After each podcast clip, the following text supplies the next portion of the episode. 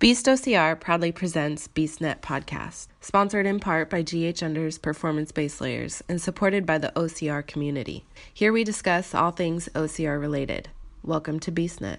Hey everybody, it's Mike here with BeastNet, and um, we're doing the Q and A episode that we talked about with Janelle. So, uh, Janelle, say hello to everyone. Hi everybody. All right, so we this has been up for a little bit, and um, we just we want to make sure that you know we we go through all these questions that everyone asked. Um, did you have anything you wanted to say before we started, or do you just want to go straight into the questions? Uh, we can just start out with some questions. I'm, I'm sure. Thanks All for having me on again. I'm really Oh, yeah. excited to have an opportunity to talk to everybody. So that's cool. Oh yeah, anytime. All right, let's see. The first question was from Candace today, and she asked, "Rest, rest or train the week before a race?"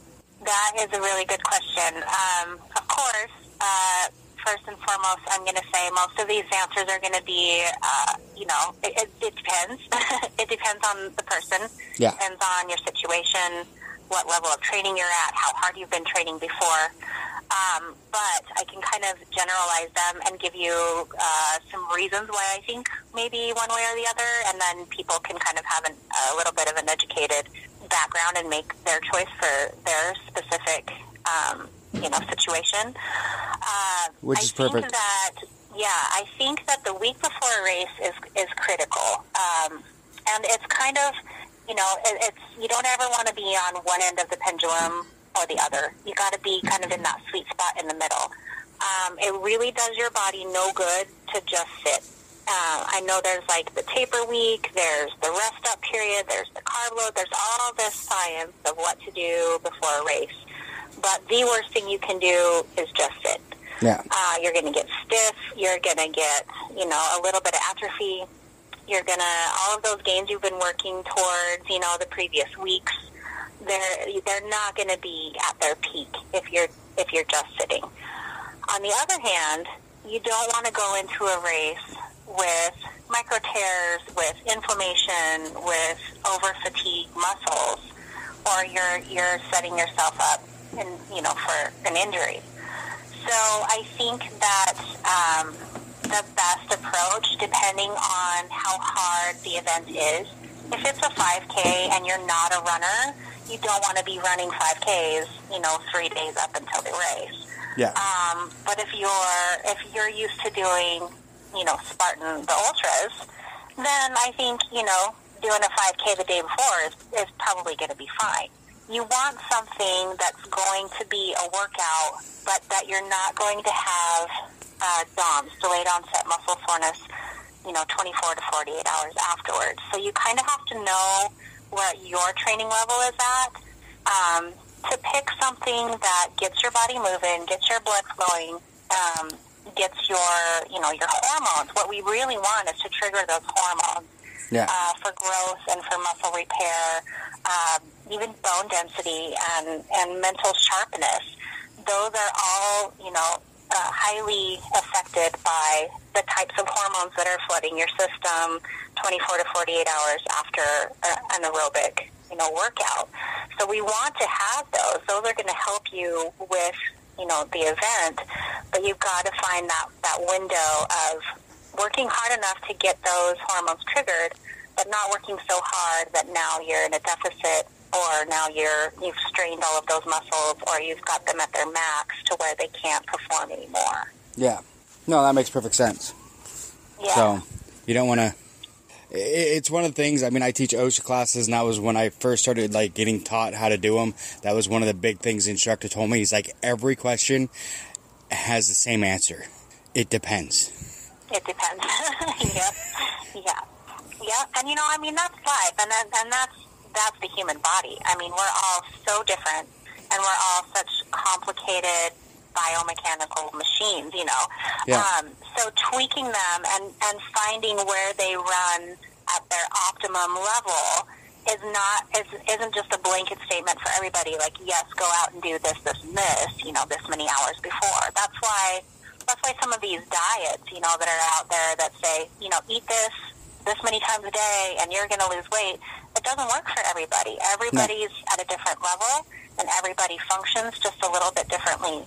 So you have to kind of have a, a good base to go off of and some good advice and some good sound educated advice to start from, but you're going to have to tweak it a little bit and pay extra special attention to how you feel and how you perform based off of what you've done. Yeah, and that's very true. I mean, you know, it all, you know, it, it would be different for like someone like me if I was going to do a marathon, you know, tomorrow. I would need yeah. to prepare the day before a lot different than someone like Patrick, who a marathon exactly. that's a marathon for Patrick yeah. is Tuesday. I mean, it's right. Dang that Patrick! I don't I don't know yeah. what he does, but but a lot of running. Magic. A lot. Yeah, it's yeah. the leprechaun. He's just a tall leprechaun. oh, that's funny. He he really is amazing. I, I need to pick his brain a little bit more on how he how he can do all those hard things. But uh, but yeah, that you're exactly right. I mean, we can't expect a all of us to go wake up in the morning and perform the same as him. And we sure as heck can't go and ask someone like Patrick or Lorenzo or, you know, um, what do you guys do the day before? And then turn around and, and copy that and expect to have the same results, you know. And, yeah. I mean, it's just, and even if you asked, you know, Zane, Patrick, Lorenzo, Adam, if you had all four of them lined up, you have four different answers. You guys do the night before, you're going to get four different answers because yeah. even those top elite, you know, athletes, they function differently.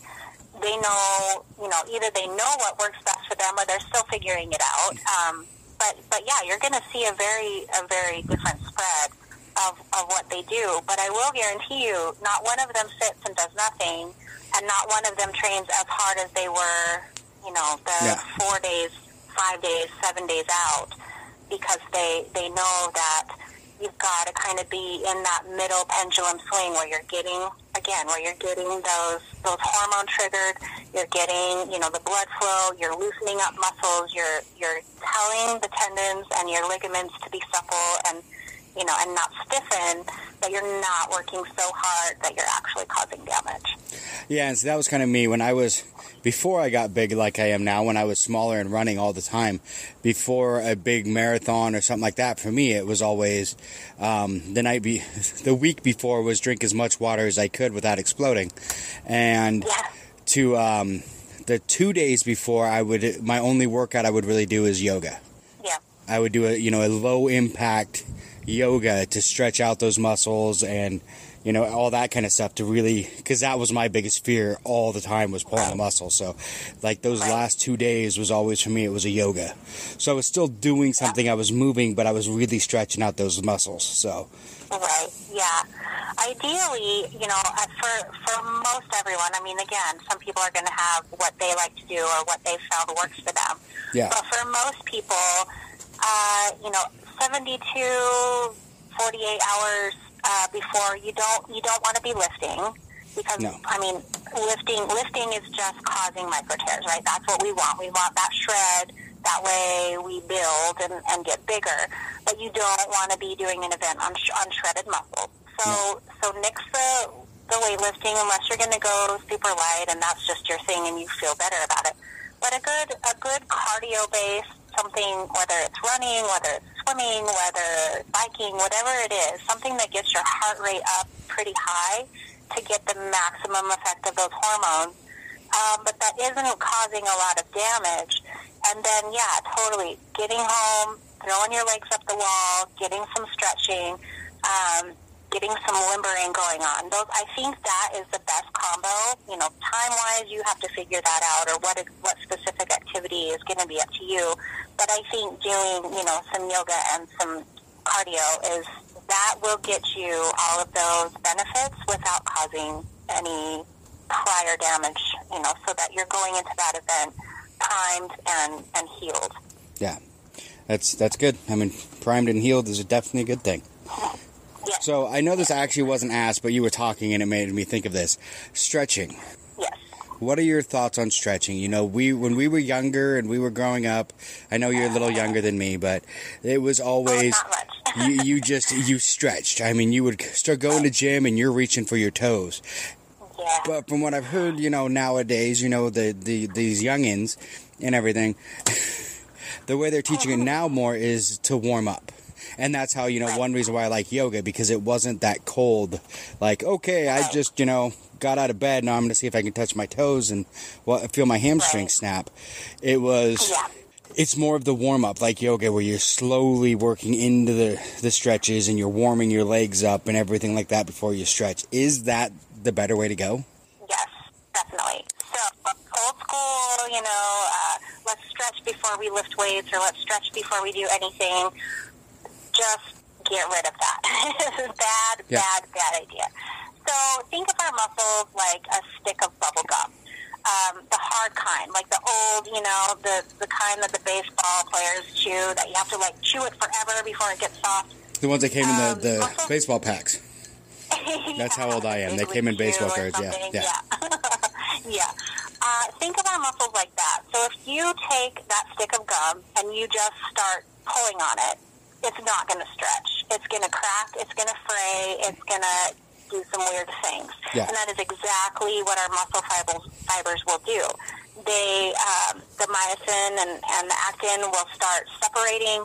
Uh, they won't, you know, they'll tear instead of a release. And so what you want to do is a dynamic warm-up. So you want to be moving. You want to start out with a little bit of oscillation, whether it's legs, arms, shoulders, you know, whatever it is. I mean, warm up your whole body because everything you do includes your whole body. Even if it's leg day, you've got to warm up those arms. You've got to warm up your core because if you're doing proper body mechanics, those should be firing. You're going to be doing some of those things. And that's usually when you get an injury is when you're focusing on some other body part and you're not paying attention to the others. Yeah. Um, so yeah, get those oscillations in, and then slowly, as you're as you're warming up, increase your range of motion. So start with small arm circles, get bigger, bigger, bigger, bigger. Get those you know shoulders warmed up. Same with like the legs. Do leg swings. Leg swings are amazing for prior running and prior lifting because those are such big muscle groups. They um, it takes a lot to get proper blood flow to them before you start really shredding them and before you start pounding them. That's why everyone always says the first mile of running sucks the most. Well, the reason the first mile sucks is because it takes about that long to get all of that blood flow and all of Yeah. those muscles saturated with hormones and like it, it takes a minute for your body to be like, oh, we're working, and now I'm going to prepare these muscles and and get them ready to go. So that first mile sucks because you're, you're not properly warming it up. So if you do some leg swings, do some circles, get get them moving without cold stretching, then you know go and, and do your run or go and do leg day or go and do whatever. And then after you're done, when your muscles are warm, when you've already done, you know, whatever it is you want to do, that's when you do the old school stretch. That's when you hold, do some static stretching, try to improve your your range of motion. Um, if you stretch before you lift, this is just I see it in the gym all the time, and it kills me. When you're stretching, you're you're causing those micro tears in the muscle, and that that's a good thing. That's what we want when when you're trying to improve uh, your flexibility, improve your range of motion. But when you're getting ready to go lift a stack of weights, the last thing you want is torn muscles, right? Yeah. So, so stretching before you lift, or stretching before you sprint, or before you have a, a big event, really bad idea. You've just lost up to 15 to 20 percent of your your maximum power ability just from stretching. So Oh. if you can do a dynamic warm up where you just warm up the muscles, flood them with water, flood them with hormones, flood them with all of the chemical signals like, hey, we're getting ready to work. Now you're at, you know, 95, 98, maybe 100%. I mean, it's hard to get to 100% unless you're, you know, in a life or death situation, but you're, you're close to maximum strength. Yeah. Yeah, and then when you're done, that's when you do that, the old school stretch, you know? So basically, they taught us completely wrong in school. We, we shouldn't stretch before we do anything. We should stretch No. after. after. Yep, always stretch after. Um, you'll you'll do a lot better uh, with improving your your range of motion, your flexibility, and you won't hurt as much. You know, it'll it'll help with the DOMS. It'll help with um, fatigue afterwards, muscle soreness Yeah. especially if you can do it in a way where like for legs, if you can get your butt like laying on the ground, get your butt up up to the wall and get your legs up the wall, and then do your stretches. Do your hamstring stretch, do your inner thigh stretch, do whatever you can. You're you're going to double power that stretch because you're going to have gravity helping kind of pull that blood and pull the water and all of that other you know inflammatory response out of the muscles and you're going to be stretching and increasing flexibility as well. Hmm. Interesting. Yeah. So see, all those things we were taught as kids was wrong.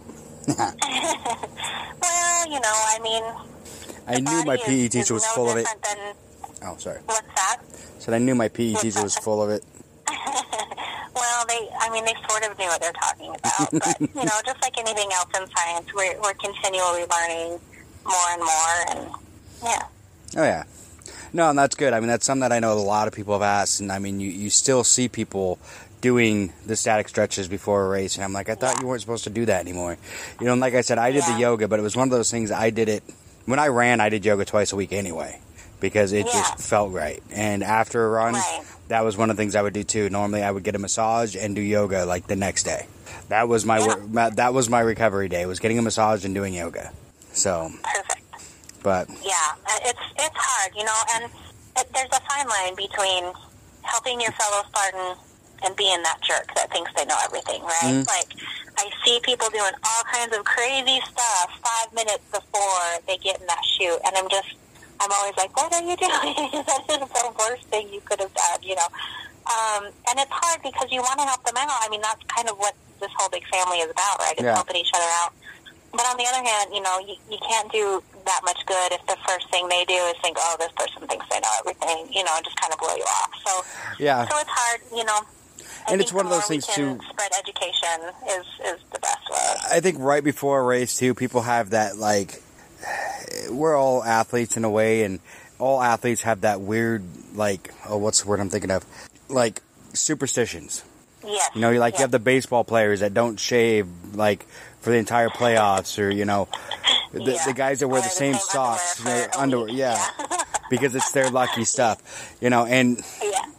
I think sometimes racers get that too. Even though you, you know, if you were to walk up to them right before a race and say what you're doing isn't right, then I think it would be one of those things. It would ruin that superstition in their head, and their whole race would be shot.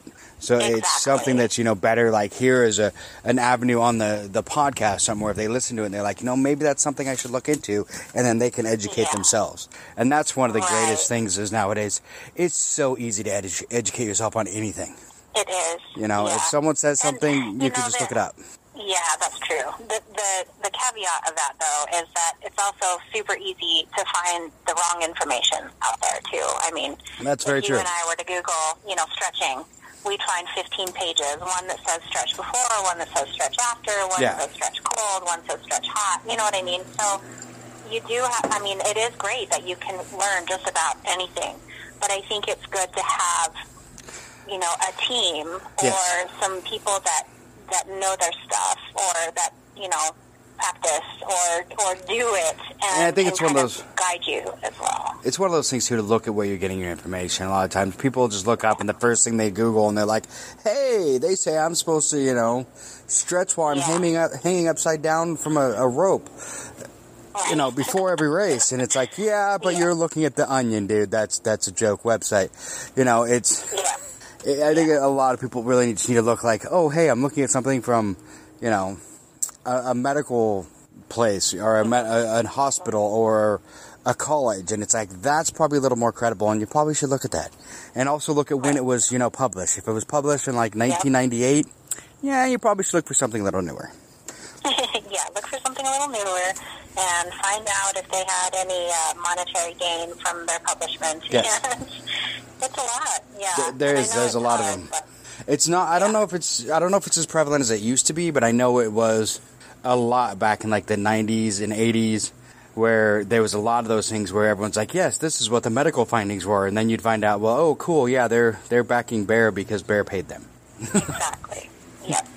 We had last semester, no, my first semester of school, I had an entire class on how to read articles and then how to basically like break them down and and validate whether it was a good article or not. And you know, I, I, I went into it like, well, these are all medical journal articles, and they're peer reviewed, and they're written by doctors. Like, they've got to be good. And Yeah. then as we learned, like how to really look at certain things and who sponsored it or who writ- who wrote it and who are they affiliated with, and you know how strong is their data, and did they want that data to look a certain way? You know, after we were done, I was like, man, I just don't trust anybody now. Yeah. you know, and it's it's really hard. Like if you don't get a nine out of ten, I'm, I'm just not even going to believe your article. And you know, I mean that's kind of too bad. But a lot of times, friends or you know other people will send me stuff like, oh, but look, Janelle, this says this, and, and it's got you know like a, a PEDro score of like four, you know, or two, and it's just like, well, let's look for one that you know maybe has a, a better ranking, a better score, Yeah. that's a higher quality article, and let's see what it says, you know. But Yeah. it's, it's hard. It's it's there's so much information out there, and it's a blessing and a curse, you know. Oh, it is, and, and I agree. I mean, there's there's so many things. I mean, even medically, everything where you can find. You know, it was like the big joke for me years ago was the whole thing with eggs. One week eggs were amazing for you; they had all these great things, and the next week they're like you're going to die if you eat eggs. Yeah. And then two weeks later they're amazing again. I'm like, wait a minute, which is it? Because I really like eggs. Yeah, yeah. I think you're okay. Just try and find some humanely raised eggs, and you'll be all right. exactly.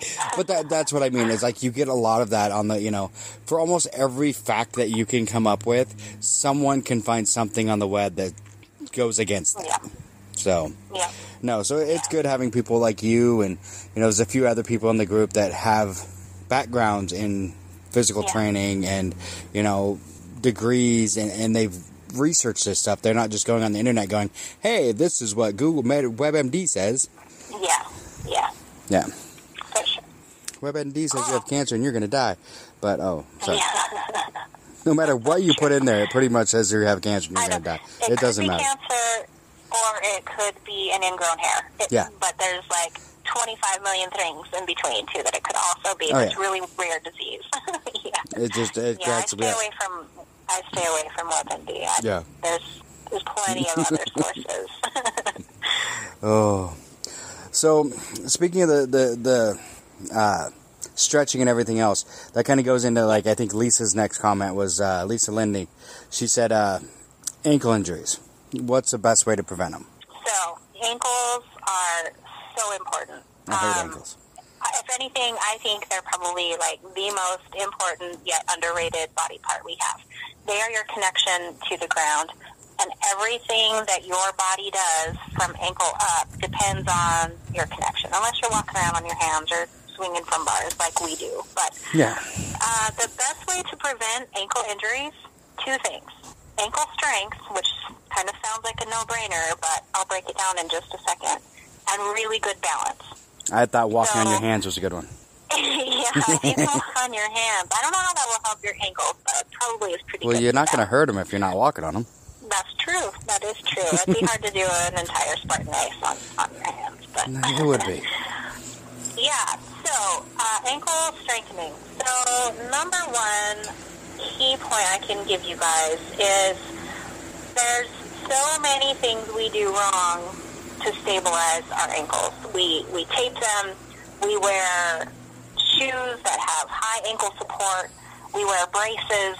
I mean, I mean, we do all of this crazy stuff, right? Yeah. And all that does is limits the muscles that are meant to work in your feet, in your legs, in your ankles to help stabilize that joint. So when you take something and you, you splint it or you limit its motion, um, it sounds like you're supporting it and it sounds like a good idea, but really it's not. It's probably the worst thing you can do unless you have a fractured bone, which in that case, you know, you do need to splint it up and keep movement from occurring. But it, you know, fra- fractured bones aside, you want to be moving that ankle around as much as possible. Yeah. So my favorite thing to tell people to do is when you're at home, walk barefoot. When you're doing some sort of, when you're doing yoga, obviously barefoot. Yeah. Uh, when you're doing kickboxing, if you can, do it barefoot. When you're doing, you know, P90X or, you know, whatever your home video, home workout, jumping rope, uh, burpees, you know, whatever it is, if you can do it barefoot, uh, that's going to serve you best. The, the second thing that I think is amazing for ankle strength and stability is trail running. You got to have a good healthy ankle before you go out and trail run. But if your ankles are, are are decent and you're not having problems with them, but you're looking to strengthen them and to make them like super ankles, go out and start doing some trail running. Don't put on, you know, a stabilizing shoe. You don't have to wear a minimalist shoe. I mean, a good sole is fine, but but make it a low cut shoe where where your ankle can move and your foot can adjust to the, the varying terrain. Forcing your foot to go in those, you know, all different directions is the best way to train the muscles to learn how to stabilize your ankle going in all of those directions. Um, I think we wear big clunky shoes. We we walk on solid pavement. We walk on carpeted floors so often that we're losing our ability to navigate the ground without without help. And so we see sprained ankles so much in the clinic because people just don't ever walk around barefoot. See, I think that's crazy because I will be honest. As soon as I get home from work, one of the first things I do is kick my shoes off. I yep. hate wearing yep. shoes. Yeah. So I'm barefoot. Yep. When I'm not at work, if I'm at home, I'm barefoot often. I walk on yeah. the yard. I walk up and down the driveway. I don't. I've never liked shoes. So yeah. it amazes me that yeah. people don't walk around barefoot. Right. See, I grew up. I grew up. My dad's Japanese, and so you know, we learned when you come into the house, you take your shoes off. And yeah. So it feels weird for me to like walk around the house in my shoes, but um, but yeah, you know, uh, I danced for quite a while, and I think that that. I mean, I was young and little, but I think that started me out on a good foot. sorry for the pun. Uh, a good foot for having nice, strong ankles, and you know, I can my balance is really good. I can go do trail runs, and I don't, I, you know, I can feel like I'll hit a rock, and I can feel something where I'm like, whoa, that probably would have been really bad if I didn't have, you know, good ankle reaction. And that's what that's the key is the reason you you sprain your ankle or the reason you know you you have ankle problems is you have poor ankle reaction. You have you don't have the neuromuscular communication or, or the muscular strength um, toned in to moving any direction other than you know dorsiflexion and plantar flexion, you know, up and down like, yeah. like you would if you're walking on a sidewalk. So when you lose that that neuromuscular response, and then you go run a Spartan, you're, it takes too long for for your brain and, and your muscles to be like, whoa, the, you know, this foot is in the wrong angle. I need to correct it by contracting, you know, X, Y, and Z muscles. By the time your brain figures that out, you've already like maxed out your ankle angle, and now now you've got a sprain. So by doing, you know, not just walking around your house barefoot, but by doing, you know, different workouts or or even just some ballet classes, you know, whatever it is, those things are super important because they constantly have your foot moving in all sorts of directions. They have yeah. your body weight shifting in all sorts of directions. And if you're struggling with ankle problems um, and you're not doing, you know, a, a workout or you know things like that, if that's not your if that's not your deal, then the next thing I would suggest to you is to start working on your balance. Um, get get a Bosu ball get a Dynadisc. These are all things you can buy on Amazon. These are kind of expensive, but super cool. Uh, Dynadiscs are not so expensive. You can get foam mats that are different uh, depths and different density, and you just start standing on it. You you stand on it. You do squats. You do you know whatever heel toe walking. You do heel raises, um, and it it makes the the ground very uneven, you know, in your home. Yeah. And you can do, you know, 10 minutes a day, however many minutes you work up, and you'll start noticing. At first, your foot's probably going to ache for a while because you're now you're using all these muscles that you're not used to using. But after a while, you're going to notice that your balance is improved. Uh, you're stumbling less. You're you're catching yourself quicker when you do, you know, hit that rock weird or you hit the curb weird. And then once you're able to start doing those types of things, and you can start trail running, or you can start running on, you know, uneven ground, or or doing some other things, you'll be amazed at how much that will shift all the way up the chain. Your knees will start hurting less, your hips will start hurting less, you'll have less lower back problems because now you're you're interacting with the ground in a more natural way that you're that we're all evolved to do, right? Yeah, and, which is and you'll awesome. start having less injuries for sure. Yeah, and that's awesome. I mean, that's kind of one thing. Like I said, I hate wearing shoes. Always have. Um, Yeah. But I also, I mean, some people don't know my background. I took years of martial arts as a teenager. Um, Yep. And that was another thing. I mean, most people know martial arts, normally you don't wear shoes, like ever. Right. So, Yeah. I mean, you always have, you're, put self, you're putting yourself in, you're fighting, you're doing katas, you're doing all that kind of stuff with no shoes on. So you're constantly moving your feet into weird positions. And I think that that's one reason why my ankles have always been strong. You know, and then, like you said, if you strengthen them, it it's it strengthens every, it helps everything. And you know, and I can, like a, you know, I've said before in the podcast, one of my issues is the broken foot. I haven't been able to completely come back from that because of my strides wrong, which messes everything Yeah. up. You know, Right. it, it causes Yeah. pain all the way up my left leg into my back, and it's like, okay. I've got to. It's something I'm still trying to overcome, and I find more and more. The more I work out, and I, I think it might be the secret in what you said. The more I work out without shoes on, the better it feels. The only thing I Yeah. can't do really well is run without shoes on.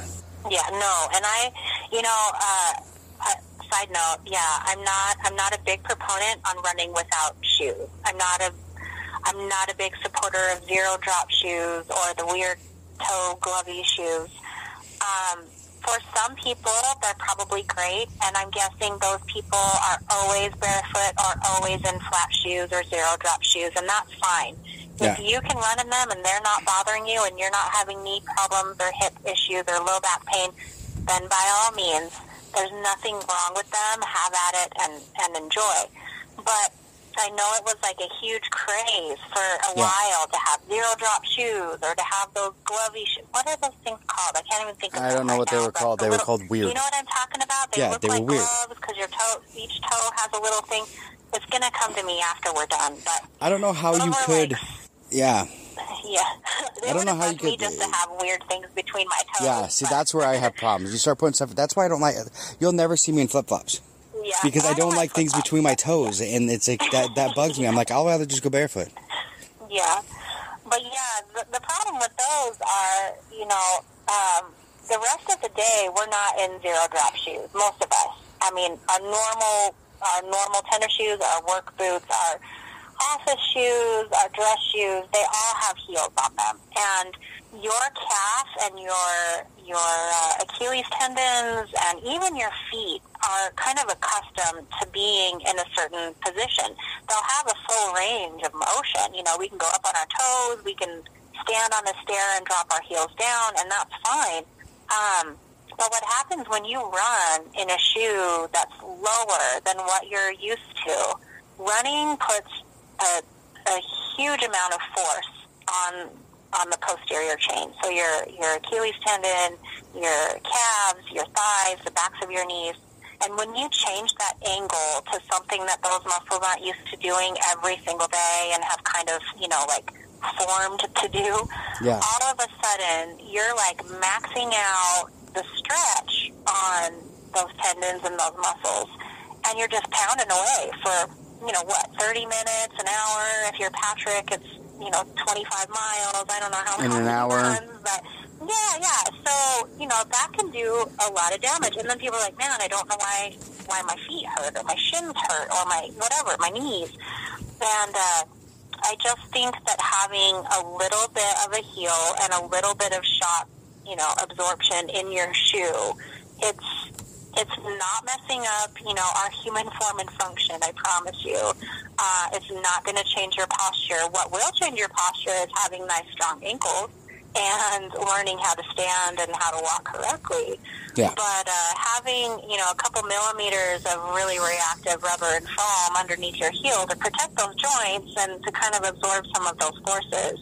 Between that and learning how to run properly, you know, that's really the best way to, to go at it. But I don't know how we got on that tangent of zero drop, but anyway. We were talking about yeah, yeah. But yeah, I mean it's Ankle strength, I did. yeah, it's like you said. It, it all it depends. I mean, like you said, there's certain Yeah. people that for whatever reason those zero drops and the the you know the weird footy shoes, whatever they are, those things Yeah. work really well for some people. Yeah. And yeah, other and people- probably used to it. Yeah. For someone like me, I mean, I know because I wore the wrong shoes when I first started running, and I was like, I'm done. This my legs hurt Yeah. more and more every day while I'm doing this. So forget this. And then I went to a running store and had them like look at my gait, see what I did, and they're like, "Yeah, you're wearing the wrong shoes. Try these." Yeah. Yeah. And two weeks after I got those, I ran a full half marathon without pain. And I'm like, Yeah. this is amazing. I found heaven. I mean, it was like, you know, my, my life had changed. I'm like, oh my God, it's Yeah. shoes. It's all about the Yeah. shoes. Yeah, I. You can ask my family. Like, I think they jokingly call me the shoe Nazi because, you know, anyone who ever is like, I'm going to start working out. My first question is, what shoes are you going to wear? Yeah. because it's it's that important. You know. Find the right shoes. Uh, yeah, you have to be in the right shoes and you have to have the right form or you're just going to trash your body. People that are out there that are like running's bad for your knees, running trashes your knees, running's bad for you. You know, I feel bad because it's not the running that's bad for you. It's running in the wrong shoes or Yeah. improper form or, do you know what I mean? Having muscular imbalances like weak ankles or weak lower back or not Oh, yeah. using your core those are the things that are bad for you, and it's just going to show up when you run. But guess Oh. what? It's going to be worse when you're 50, 60, 70 years old. I'm getting there. Like, it's not the running, it's, it's these other factors. Well, and that's just it. Because I mean, that's one thing I hear people all the time say: running is it's horrible on your knees. And I'm like, I was supposed to have surgery on both my knees 20 years ago. And I looked at the doctor and I'm like, yeah, when I can stop walking, then you can do it. I, you know, it ain't happening. Yeah, yeah. And then I ran, Well, I, which I'm not saying is a good idea. You should listen to your doctor, people. Don't listen to me. I'm crazy. Yes. But I lost all the weight and started running correctly and doing everything else, and I had no knee issues. I mean, yeah, if you've listened to the podcast, yes, I did blow out my knee on a, on a half marathon, but that was downhill and I was running incorrectly. That was my own fault. Right. But yeah, when you're running correctly and you drop the weight, like right now, my knees are killing me, but I'm 260. So, of course, my knees are killing me. I'm fat.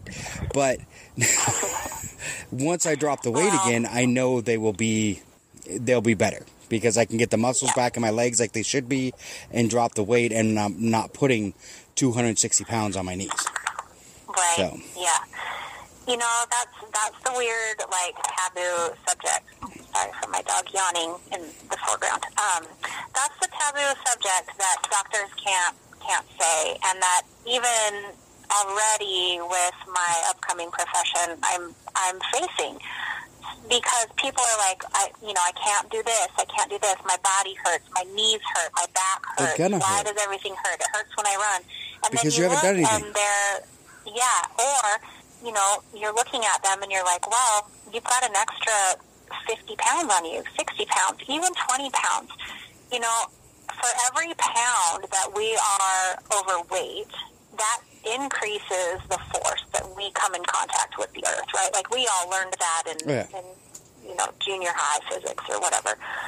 So, but here's the thing. N- none of the doctors, I mean, until you're like morbidly obese, doctors don't want to tell their patients, you know, you wouldn't hurt so bad if you lost some weight. Doctors don't want to tell them that, and patients don't want to hear that. So instead, we say things like, well, try these orthotics, or try, you know, swimming instead of this, or try, you know, PT. And then they send them our our way. And then as a physical therapist, it's like, I know why your knees are hurting. I know why your back is hurting. It's Yeah. because you're carrying all this extra weight.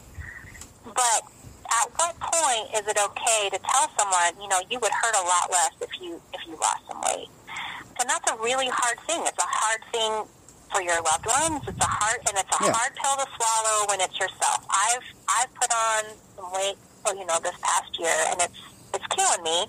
But I can feel it. I feel it in my knees. I feel it in my back. And you know, I can sit here and say, "Gosh, why do my knees hurt when I run? Why do you know? Maybe I'm training wrong." And it's like that little voice inside is like, "No, Janelle, it's because you've got you know ten extra pounds than when you were last year, and let's get rid of that, and I bet your knees will stop hurting." Yeah. So there is a huge, you know, a huge correlation to carrying extra weight and, and joint pain. Um, and you know, I, I I hate to tell us that, but but if you're noticing that your joints hurt and you're trying everything, take a look at your at your body weight and even if you're low body fat and you're just very very muscular, that will hurt too. You know, if It's you're still weight. carrying extra mass, it's still weight and it's still increased force on the cartilage and the ligaments and the tendons that are connected to your bones. That's just that's all there is to it. So if you want to be able to run or you want to be able to do Spartan, there's there's a window of the type of body weight that you should carry around where you're going to be able to do it and train and not hurt. Yeah. If that makes sense. Like I don't I'm saying that with love and I'm even telling myself that like, okay, Janelle, this means if you want to keep doing these things, you know, sometimes uh, all the PT in the world isn't going to fix you. It's you've got to be, you got to drop those few pounds. You know, you got to eat better. You got to sleep better. You got to, you know, All right, it's all those things. Yeah, and it's all the things that are boring that we don't want to do.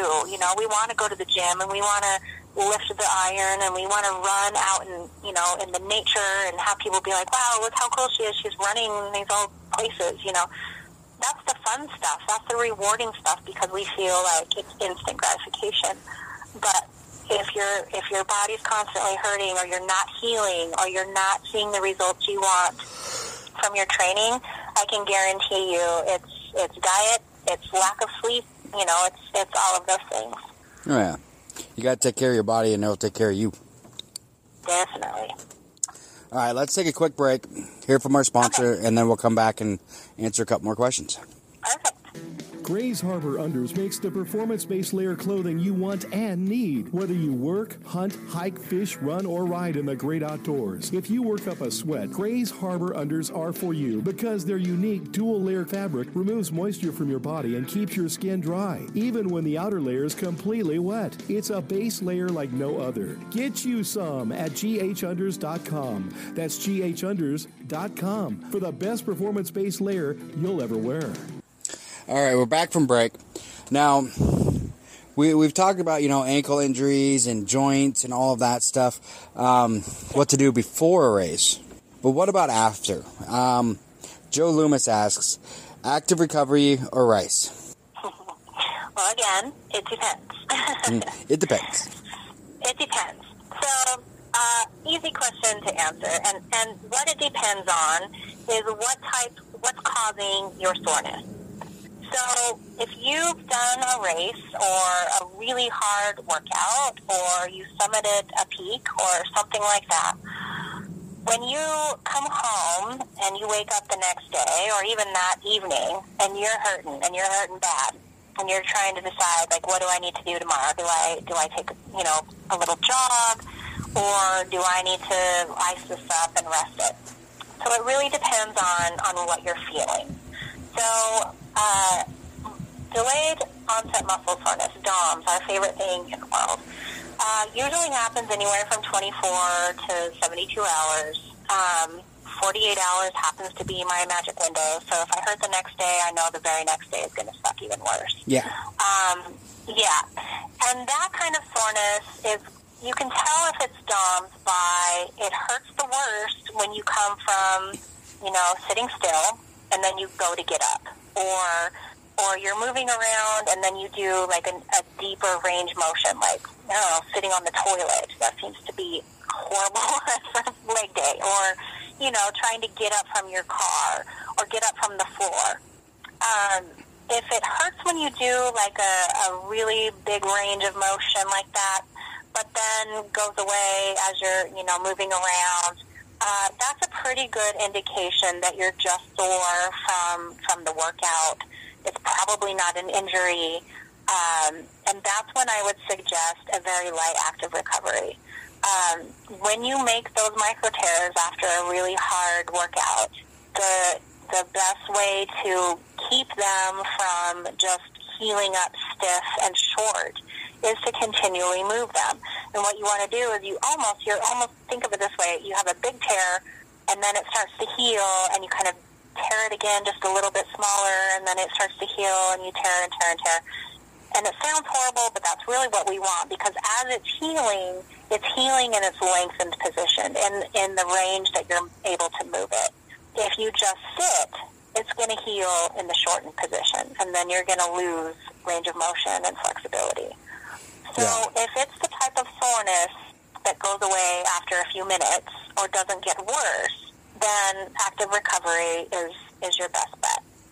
Now, if it's something where there's swelling, lots of swelling, if it's hot, and if it hurts and it's throbbing or shooting, stabbing, all of those kind of key terms that people use to describe their pain, um, and You if got it problems. hurts all the time or gets worse as you move around, it's probably an injury. It doesn't mean that it's like you got to rush to the hospital or have surgery, but you've probably done beyond a micro tear, and now we're looking at some actual damaged tissue. That kind of repair needs to happen with rice. So rest, ice, compression, elevation. Um, maybe an anti-inflammatory. I'm not a huge fan of anti-inflammatories because, believe it or not, the inflammation process is super important for, for tissue healing.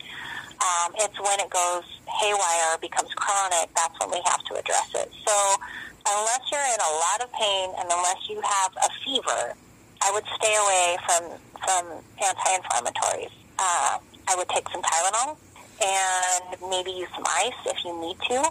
If it makes it feel better, try some ice. But really, the best thing to do is is get it elevated. If it's swollen, um, get that that swelling down. You can do some tape. Uh, I can tape you. you can you know reach out to me, and if I can't come and physically tape you for swelling, then I can kind of show you how to do it yourself. Uh, taping for swelling is amazing. It, it definitely uh, does the trick if you do it properly. But um, getting that swelling down will help a lot with pain in an injury. So elevation, uh, compression is good as long as you know what you're doing. If you compress it the wrong way, you can actually cause like a tourniquet effect, and you will prevent any of the tissue healing from happening, and you'll actually make things worse. So if you have an injury where you feel like you need to do ice compression elevation, reach out to somebody, whether it's me, whether it's your doctor, whether you know it's your your PT or your personal trainer, somebody who's been uh, educated in how to properly compress the whether it's a joint, a muscle, whatever. Because what we don't want to happen is you to you know self medicate and now you've caused even worse. Yeah. So yeah, So does ice in my scotch count? Ice in your scotch, yes, that That definitely count. counts. That and counts. elevation counts every time you lift that glass. So. There you go. And you're probably resting. Yeah. I would imagine while you're doing that. Yeah, yeah. Yeah, you don't know me very well. I'll drink scotch while I'm running on the treadmill. well, that might, yeah. I mean, hey, to each their own. If that works for you, then I just want to see that happen. That'd be funny. Come over at like any night, you'll see it happen. Uh, hey, Adam, I'm going to go train with Mike for a bit. Yep. We're doing the special scotch treadmill workout. the Scotch 5K, yeah. The bad part is, there's not probably any person I'd be like that would really question that. I'd be like, "Cool, can I come?" Yeah, I mean, not that I'm promoting that, but I might show up if, if that becomes a beast event. It does. That's that's the next beast workout. It's gonna be the scotch, The the scotch 5K. Instead of the taco mile, it's Scotch 5K. Yep, it's a scotch 5K. You have to stop at the end of every end end of every K, kilometer and take a shot of scotch. Yeah. Oh God, that's On the rocks. horrible. Definitely, definitely not a family friendly No. event, but Well, that's the one thing. But, uh, There's there's a legend that basically says that that's why there's 18 holes of in golf. Is because originally the Oh. Scottish are the ones who made golf, and there was 18, 18 shots in a Scot of whiskey and a, and a fifth of whiskey. So whoever won the Oh. hole got a shot, and when Oh, you hit oh, gosh. 18, you were done. So that was that's always been the legend. I've never been able to find out if it's completely true or not, but that's been the legend. That that's why there's 18 holes because there's 18 shots and it's got a and a fifth of whiskey. Well, I mean, that sounds like science to me. I, I It makes sense to me. His, a historical fact, yes. Yeah, it's I gotta be. We can call that true. Oh. So, so yeah. So rice. I mean, it, it's like you said. I mean, pretty much everything. Almost every answer is going to be. It depends. I mean, you really got to look at every situation and make sure you're doing what's right for your body and what's right for the situation. I mean, it's.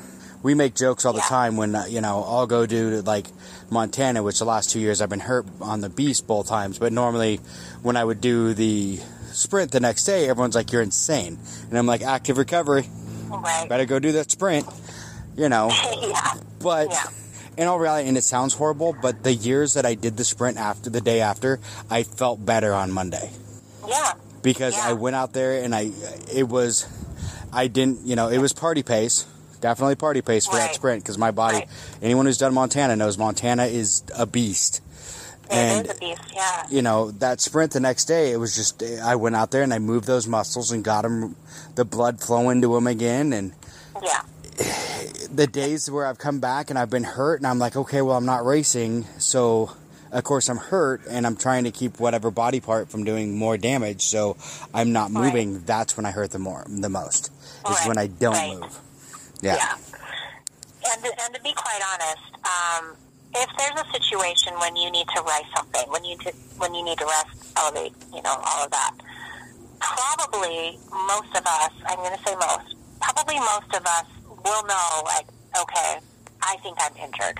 Yeah. You know what I mean? Like, we can all push through quite a bit. Yeah. And once in a while, we'll say like, "Oh, I'm I'm sore. I must be injured. I'm going to take a rest day." And really, we're we're probably fine, but that's okay. But um, in a real situation, chances are, if if it's an injury where it's bad enough that you need to stay off of it, get it up, compress it, you're probably going to know because it's going to hurt more than just how you feel the day after. You know Yeah. two Well- B squats or leg day or whatever day it is that you go and do maximum effort and you hurt really bad the next day, you can still get out of bed. You can still walk around. You can still, you know, sh- shower, go to the bathroom, whatever. It, it sucks, but you're, But you can do you it. know you're okay. Yeah. But uh, in a situation where you truly need to rest it, ice it, compress it, talk to somebody and say, hey, how do I manage this?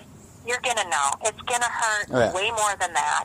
Or maybe it doesn't hurt way more, but it doesn't it doesn't go away. It doesn't alleviate. You just constantly all day you're like, God, my ankle hurts or oh my shoulder hurts. You know what I mean? Or it swells and up. you're not going to be able to ignore it. The, the cool thing about DOMs is our brains are pretty cool at at realizing like, hey, I'm pretty sore. I want to take it easy, but I got this other stuff to do. You know, we got to hunt and gather food and Yeah. watch out for lions. So I'm going to make you forget about how bad you hurt unless you really have to go do something hard.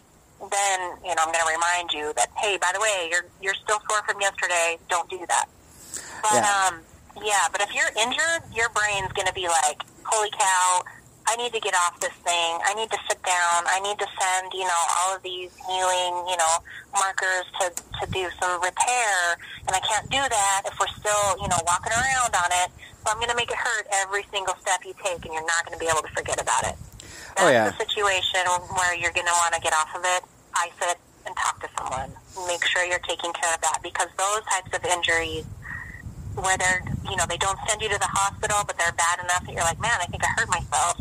If you don't take care of them, those become those nagging injuries that I'll Yep. see you in my clinic, you know, a year later when it's gotten worse. And you're like, well, there was that one time I hurt my ankle and didn't really do anything, and I just kept going through it, and, and now you've got a massive injury. So, Oh yeah, that's true. you'll I mean, I, you know, Nobody knows your body better than you're you. In that, yeah, exactly. And and if you're in that gray area where you're like, wow, this is worse than you know just being really sore, but it doesn't seem like it's that injured, reach out, reach out to some of us, and you know, I can I can do some things either you know over the phone or I can meet up with you and we can look at some specific key motions or movements.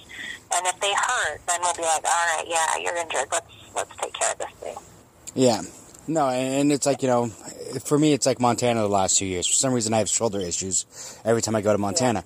But like, you know, two years ago, I was there and I felt something like it felt like something tore in my chest, and I'm like, well, that's not good. But of course, it was in the first Yeah. like two miles. I'm like, I'll finish the race and t- figure it out later. Yeah. We'll figure know. it out afterwards. We'll figure it out after. Yeah. And the next day, I'm like, you know, I'm like, I think I'll do the sprint. And then I woke up the next morning and my like right moob is like twice the size as the left, and I'm like, yeah, I think I did something. Oh, this is Yeah. this, this isn't good. This is some swelling Yeah. that, yeah, I probably shouldn't race today. You know. Yeah. Yeah. And then- if ever there's swelling, that's a that's a good indication that you you should, probably should stay off of it, or at Yeah. least like that's an injury. Do you know what I mean? Like Oh, yeah. You can you might get a little puffy after a really really really hard workout, but you'll notice it that you're puffy everywhere. Like Yeah. your fingers will be little sausages, and your toes will be stiff, and you know what I mean. But if you have like localized swelling You did and something. or heat, you did something. Let's you know take it easy. Don't go out and you know beast it out the next day. Like let's you know let's make sure Yeah. you're taken care of and get you better so that you can go to the next race. And You know, that's just missing, it. Missing, yeah, it, it- sometimes you're just like, okay, you know, I can't do this race, and that's been me at Montana the last two years. Like I said, you know, two years ago I woke up and my right moob was twice the size of the other, and I'm like, yeah, I probably did something there, and I ended up I, I tore my pec and my bicep that on that one, and then um, this year I actually dislocated my shoulder, my left shoulder. And it's one of those. I never went to the doctor because I've just. It's not a first thing. It's not the first time it's happened. But I should have Yeah. seen the sign when I Yeah. was doing something earlier in the day. I felt that pop, and I'm like, yeah, I think I may have. You know, something's not right there. But I kept going anyway, and then I went to do an obstacle Yeah. where I was hanging, and the second I put all my weight on that shoulder, it was like thunk, and I'm like, okay, Oh, yep, nope. I know what I just did. So yeah. yeah, I'm in. I'm in trouble now. Unfortunately, you know, the downside of, of being the type of athletes that we are, where we go and, you know, just power through the suck. Yeah. Uh, sometimes we we ignore that voice that's like, hey, Janelle, you know, this is bad. You should probably stop now. And I'm like, no, no, I'm fine. Like, I'm, I'm I'll good. keep going. I got Yeah. like eight more hours. I should be fine. Yeah. You know, and uh, yeah, you know, we just sometimes it takes a little louder message for us to hear it. It does, and that and that's one of my things too. Is I mean, as I've gotten older, uh, a lot of a lot of those injuries from when I was younger are coming back to bite me. You Yeah, know, like yeah. my my shoulder, Yeah. the, the dislocating my shoulder. It's like a lot of people don't realize that's actually an old injury. Yeah. That once you kind of dislocate your shoulder, it just kind of happens after that. yeah. You know, there I mean, there you, are gotta, ways. you really have to pay attention to Yeah. muscular balance to keep that from happening again. Yeah, and that's it. I mean, I dislocated it 20 years ago, and since I did it 20 years ago and I haven't completely got everything balanced right in there, every once in a while I'll do something and I'll put too much pressure on that shoulder and it'll just pop Yeah. right back out. And it's like, oh, well, guess I got to put it back. And then for two or three days, that arm's pretty much useless. So, Right. Yeah. You know, that's that's the crappy thing about us humans is, you know, when we start to learn all the really important stuff in life, we're like a decade too old, and, Yeah. and the decade before is when we did all this stupid stuff to our bodies, and now we're like, dang, I could just go back and like tell myself then, like, stop doing this. You know, you're gonna regret this in ten years. Yeah. Yeah, it's unfortunate. because when you're younger, uh, you, you feel like to- you're invincible. Yeah, Like, I'm of fine. course. You're like I, I don't, I don't need more than four hours of sleep on Yeah. a given night, and I can drink or do whatever, or you know, I can go trash my body and just keep going and not take care of it. And then, yeah, you hit thirty, and and you're like, oh my god, why did Yeah. I do that? You know? It's like, what is doctor talking about? we're- then we're Six like weeks. Pfft, Yeah. Four is close enough. And then we're then we're the thirty year olds that are like telling the twenty year olds like you're gonna regret this. You need to take care of your body, Yeah. and they're like, eh, yeah, whatever. Like, whatever, you dude. yeah, it's unfortunate, but it is what it is. It is. you know, and it's it's one of those things. I mean, you learn after a while. Now we're just at that age where we're like, okay, we were stupid when we were younger. Now we just have to figure out how to deal with it and move forward. So, Exactly. The good thing is, is you know, the body is pretty amazing, and if you have if you have someone that can kind of guide you and, and help you and knows what they're doing, you can you can get back to, you know, pretty darn near 20 feeling again. You know, like how you felt when you're 20s or at your best or whenever whatever year it was that you were at your peak. We can we can get you back there. It's just going to take a little more work, is all. I think it's like 10. That was about my peak. your peak was at 10. I think my peak was like 7.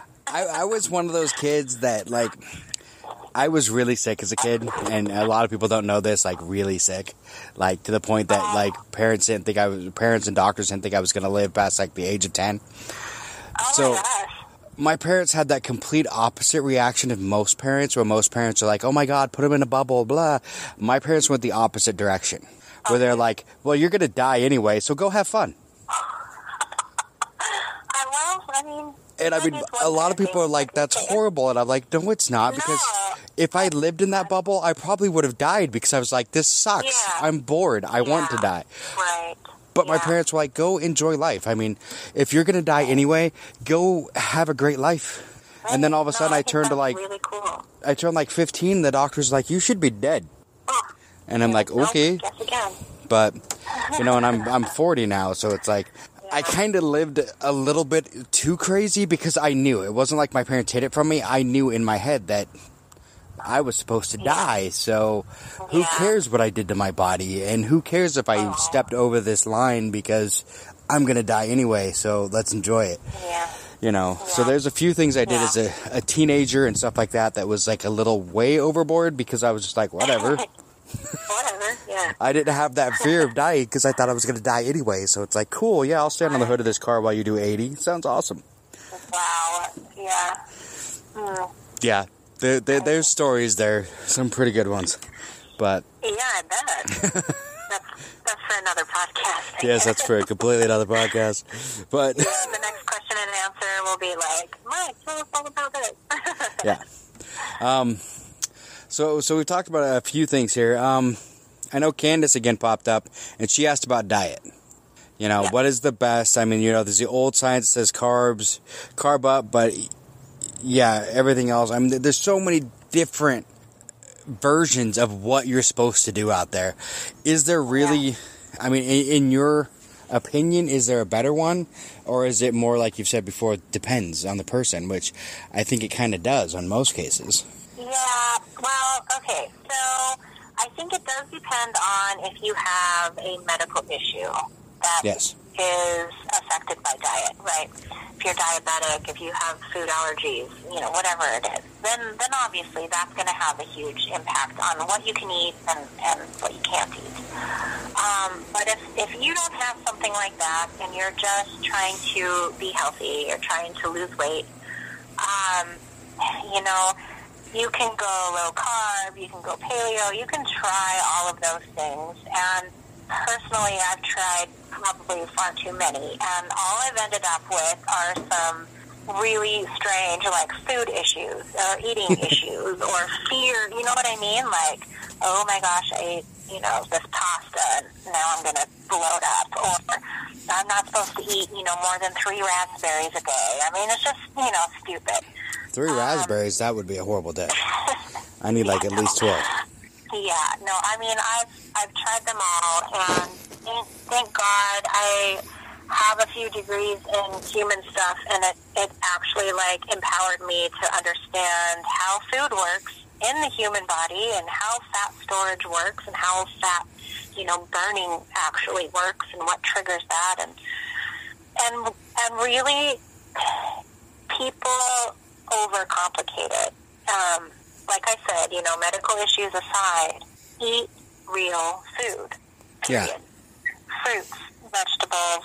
If you eat animal products, try and find ones that are, you know, not disgusting. So they're not jacked up with hormones. They're not jacked up with antibiotics. They're not raised in horrible, like, awful conditions. They're just animals that have been turned into meat. That's what you want. Exactly. Yes. Um, and and as little steps in between as possible. Um, and I think that really the whole calorie thing is important. some people will say the types of calories you eat matter more than how many calories. Um, I think both. I think that humans need far less calories than we think. Everyone wants to believe that, oh, I'm a power lifter, or I'm an endurance runner, or I'm a this, or I'm a that, or this day I need to, you know, carb load, or this day I need to max out on 100 grams of protein because I did legs, you know. All of that is just garbage. It's all quote unquote bro science that has been put out there to make you spend your money. We don't need as much food as the industry tells us we do. We don't need, you know, two to three thousand calories a day. Um, there are some days we might, when we're working really, really hard, uh, we might need that many. But even then, most of us are walking around with far too much body fat. And even on the days when we're doing the beast, even on the days when we're, we're doing double WODs a day or, you know, whatever, we probably don't need that much food. We need enough to keep some blood glucose, you know, flowing so we don't bonk. Um, but we need to stop overfueling our bodies. And, you know, I, I say we because I'm, I'm right there with everyone else. I struggle with that. There's so many options and there's so much confusing, you know, contradictory information out there that when your body doesn't look like the magazines, you start to start to scramble. Oh, maybe I maybe I need to follow a diet. Maybe I need to be on this diet. Maybe I need to go paleo. Maybe I need to go back to Atkins, or you know, I guess now it's called keto. Um, and and none of that is true. You don't need to follow some expensive program. What you need to do is stop eating so much and make sure the food you are eating is in its whole form or as close to its whole form as possible. Eat real food. Um, even like bars and protein shakes, those are great if you can find some that have, you know, less than 20 ingredients. Um, RX bars, Clif bars, those are amazing. They're, they're a little higher calorie, but if you're going to use them as fuel and, and you're doing it for a workout or an event or, you know, whatever, then those are, those are great means of, of good, dense, healthy calories. Um, but other than that, you know, uh, I think everyone, medical issue aside again, everyone will benefit from eating clean, whole food. Yeah. And less calories. Oh, that makes sense. It makes perfect sense. I mean, yeah. foods are so processed now. It's it's disgusting. Yeah. And yeah, you know, I mean, some some of the processing. You know, I, I have a lot of friends that are back in Utah that are like way tree hugger, like purists. Do you know what I mean? And they buy a lot of food that have like no preservatives or no, you know, whatever. And Yeah. the problem with that is if you don't eat it right away, it goes bad. And believe it or not, some food when it goes bad, it's dangerous. You know. So I mean, you know, like some things need. I prefer some pre- some preservatives. I don't want my food to go rancid between the production facility and my my table. Do you know what I mean? I don't want to eat food that could potentially harm me.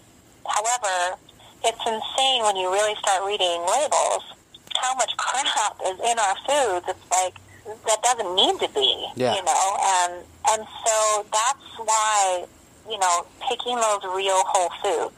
That's that's your best bet. You know that you know there's not a bunch of garbage added to it. I think the worst thing is you know now we got to worry about you know E. coli and salmonella and all this other stuff because everything's just dirty.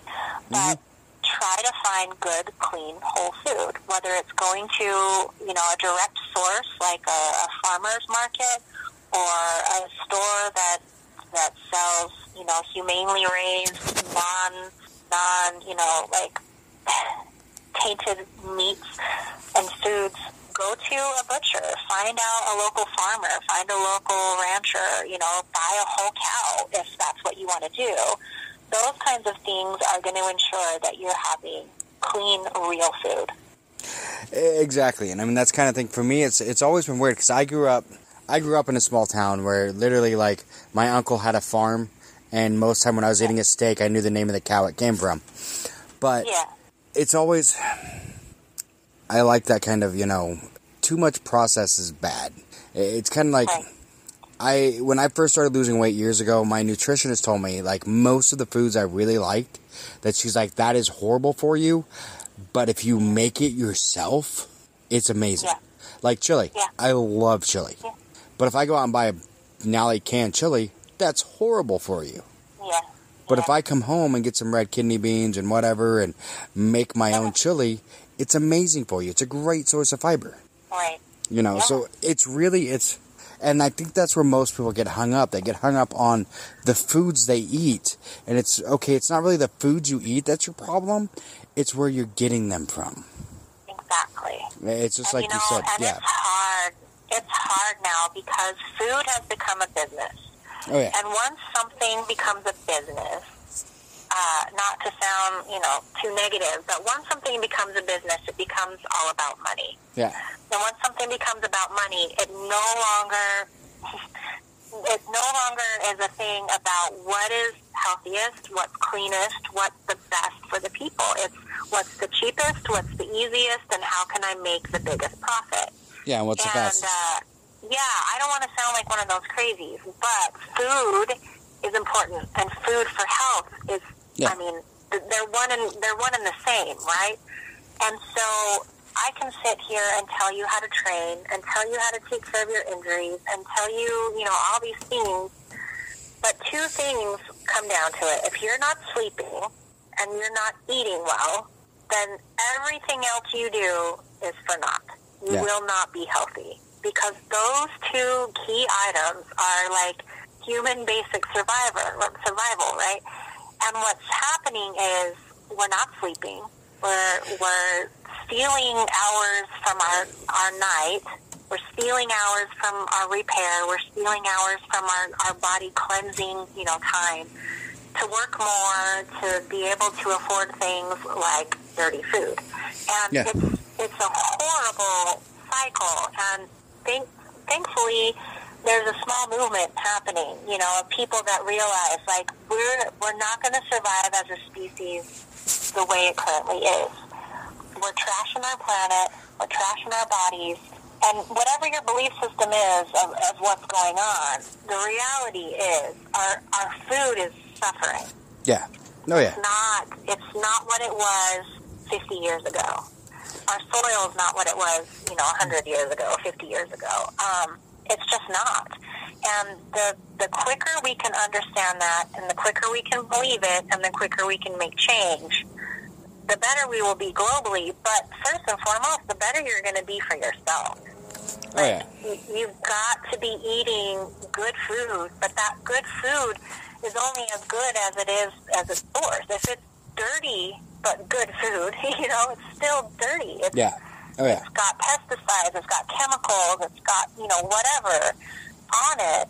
You're still you're still harming you're harming your body, and you are the only one that has control over your destiny and your life and your health and how long you're going to live.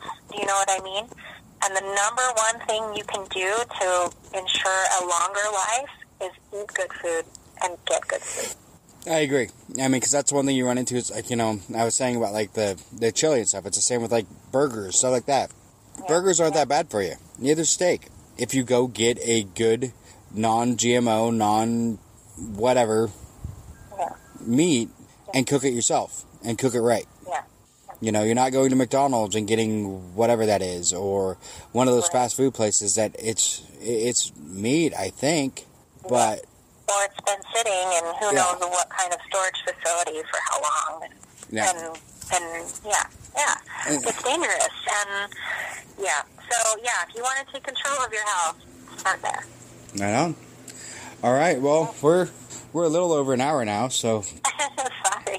That's okay. like we always go over time. oh, that's okay. I mean, it's great information. I'm hoping the listeners, you know, are eating it, eating this up. Um, yeah. is there anything you want to say to the listeners in closing? Um, gosh, there's lots I want to say, but uh, uh, just keep, just keep keeping on. You know, don't uh, don't let everything get to you and, and, and make you feel overwhelmed. You know, if you if you have an injury, reach out.